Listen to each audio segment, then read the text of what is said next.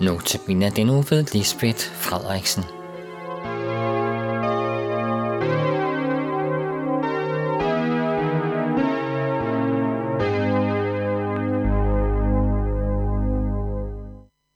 I den kommende uge er det Lisbeth Frederiksen, som holder notabeneandagterne. Jeg, Henning Gorte, har Lisbeth her i studiet og benytter anledning til at præsentere Lisbeth. Velkommen, Lisbeth. Tak skal du have. Og tak fordi du påtager dig at holde disse andagter.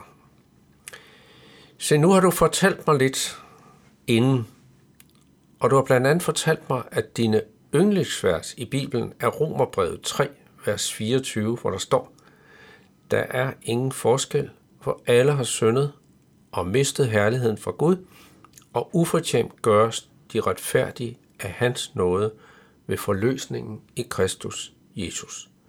Hvorfor er dette vers blevet et af dine yndlingsvers? Jeg synes, at de vers, de nærmest udtrykker det, der er kernen i vores tro. Ja. Med nogle få ord, og jeg synes, det ligger så stærkt, det her med, at der er ingen forskel mellem mennesker. Vi er alle syndere. Ja.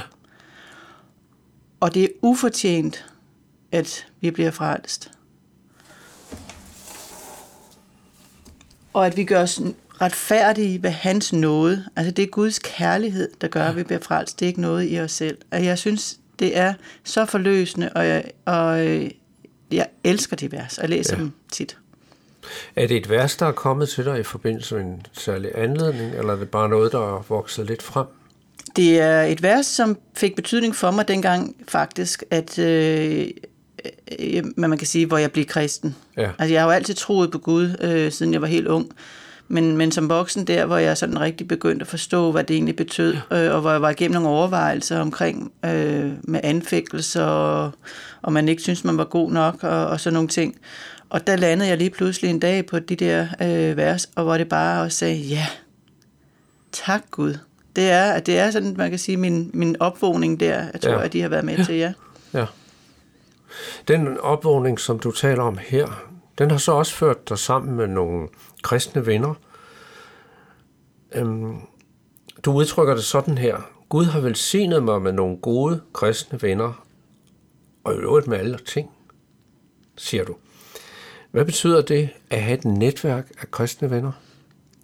Jamen altså, det betyder alt. Øh, det er jo nogle mennesker, som tror på det samme som mig, og øh, der er jo det ved det, at når du begynder at læse Bibelen og, og, og, og tro på, på Jesus, så har du virkelig meget lyst til at dele det med andre. Ja. Og der, der er det altså godt at have nogle kristne venner, som, som, som har lyst til at, og har den samme lyst som dig til at tale om det, og næsten kan tale om Bibelen og Guds ord i en uendelighed. Ja. Altså for andre vil det jo næsten nogle gange blive for meget. Ja. men men øh, det, og det har jeg virkelig et behov for. Ja. Øh, og så er der jo selvfølgelig også et øh, fællesskab. Det er nogle mennesker, jo, hvor man jo nærmest får et livslangt forhold til.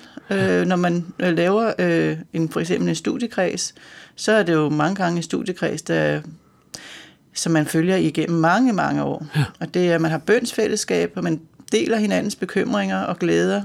Det er, det er virkelig stort. Ja, man oplever så også nogle andre ting sammen, ikke? Ja, det gør man. Som, som kan være, kan man sige, dagligdags ting. Ja. ja. Ja, det her fællesskab, det har jo så også ført dig hen til, at øh, du siger, at du godt kan lide at gå til gudstjeneste, hvor du møder andre kristne, hvor du møder ordet. Øh, hvad er det, det betyder for dig, at kunne gå til gudstjeneste?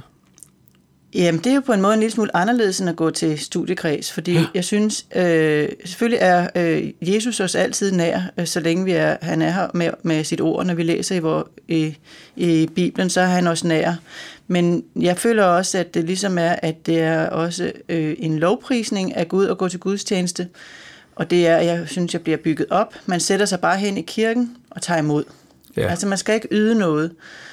Og, og det er at komme hen, at finde en kirke, øh, øh, hvor der er en præst, som også øh, fortæller dig om, øh, hvad der, øh, hvordan du skal forstå teksterne i Bibelen, øh, hvor omdrejningspunktet er øh, Jesus. Øh, det, det er jo også øh, det vigtige.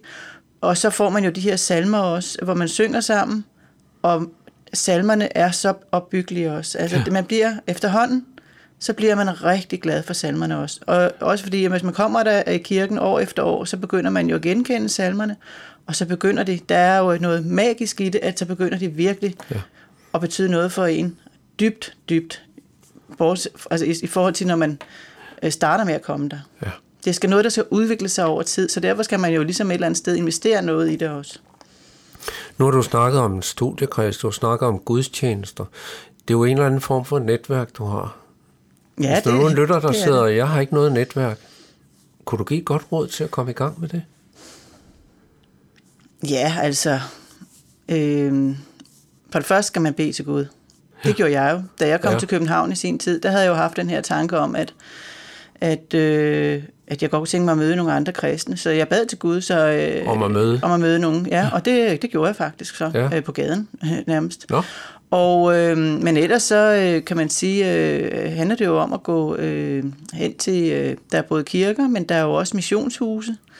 Øh, der er jo masser af unge, ungdomsarbejde, der er ældrearbejde.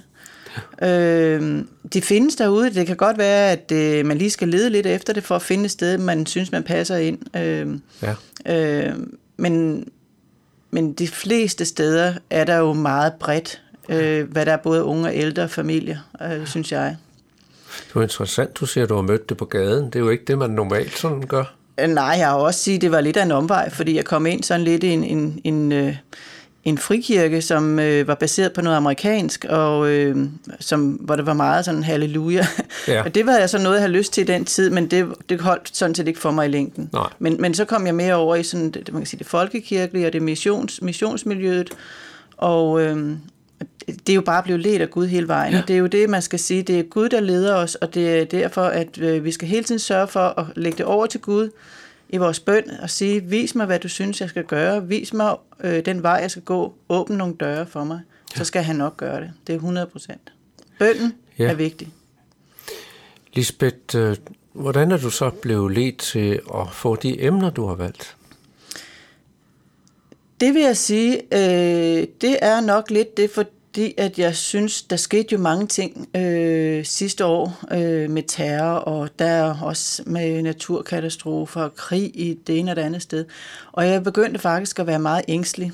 Og ja. det bad jeg til, til Jesus om og sagde, at øh, øh, jeg er virkelig jeg er så nervøs for, jeg kan ikke lide det her, der sker nu. Og så, øh, jeg ved ikke, kan ikke huske hvordan, men sådan en omvej, så kom jeg faktisk ind i Johannes åbenbaring. Ja. Og øh, så begyndte jeg at beskæftige mig meget som, hvad der skal ske de sidste tider og så videre. Og øh, i stedet for at så blive endnu mere bange, så blev jeg faktisk beroliget. Ja. I forhold til, at jeg kan se, jamen, øh, der, Jesus er jo med os hele vejen, og der er et sigte, og der er en, et formål med det, der sker. Ja. Og det er sådan lidt det, at hele omdrejningspunktet på min, min bibelstudie i år har drejet sig om. Ja. Og det er det, som emnet handler om i dag også. Vi glæder os til at høre din andagt. Ja. ja.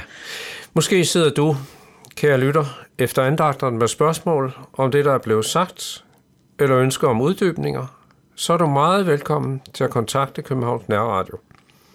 Du kan sende en mail på knr